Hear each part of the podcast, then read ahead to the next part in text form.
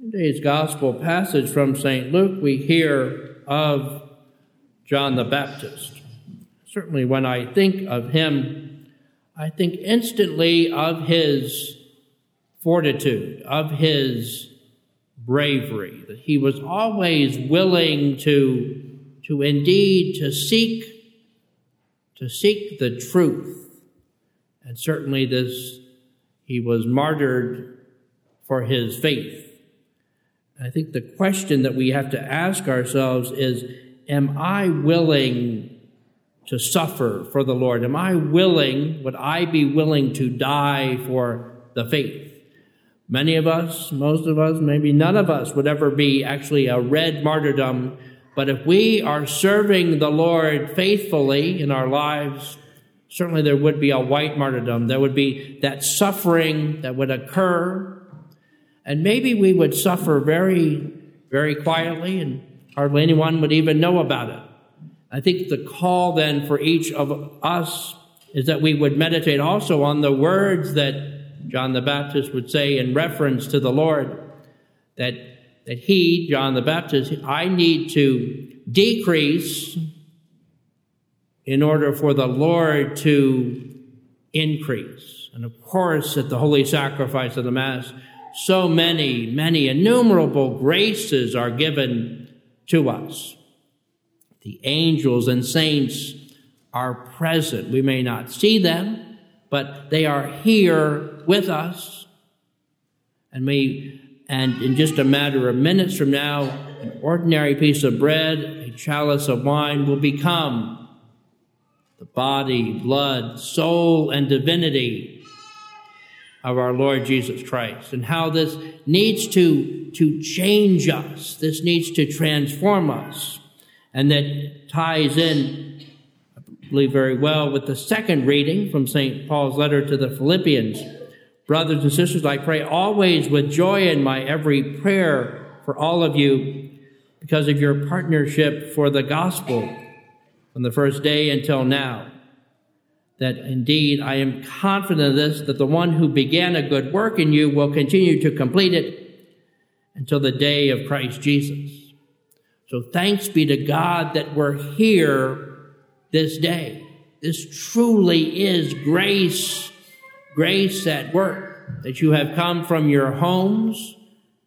You've come from your homes to come into this beautiful church of St. John's to worship Almighty God, but to be with your loved ones, to be with this family, parishioners of this marvelous parish. And so we need to always see, see that and have the, the eyes of faith the Lord wants us to always be going, going to Him.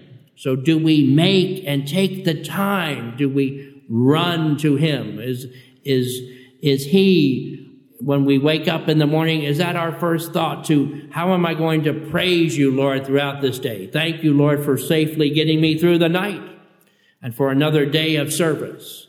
John the Baptist, he did this in his life.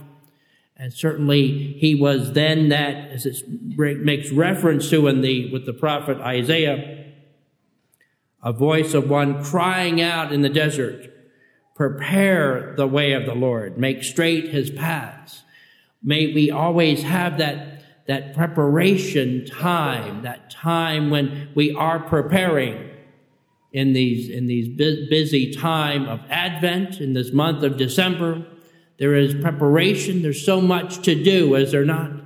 But are we allowing the Lord to lead us? Are we allowing Him, again, are we hopefully not coming uh, unraveled and so frazzled with all that has to be done, but hopefully rooted, rooted in the Lord. And if we're rooted then in Him, we will be that mouthpiece. We will be a person filled with fortitude. We will be a person filled with, with charity. We will pray, Lord, give me the words to say. May the Holy Spirit be enlivening me. May I be inflamed with that great charity and that great chastity. And that I don't have to, in a sense, the Lord will speak through me and that I will be but so attuned I think when I think of John the Baptist, he obviously was so attuned to all that was going on. Are we that attuned to the Holy Spirit? Are we listening? We listening to the Lord? He certainly is speaking to each one of us, has spoken to us in the past 24 hours, but have we heard his voice? So may we pray then always to be enlivened with our own faith. May we pray that in these days of Advent, this busy time of the year, always this month of December is so busy, and yet hopefully we're not too busy to pray. The Lord has a wonderful plan for each of us this day and each day of our lives. So may we always pray to St. John the Baptist for his assistance and all the angels and saints. The Lord is always ready and willing to listen to us. May we turn to him in prayer frequently, and then may we be truly in awe of all that he is doing for us. He's doing marvelous things for us, and may we rejoice then in the Lord at all times. Amen.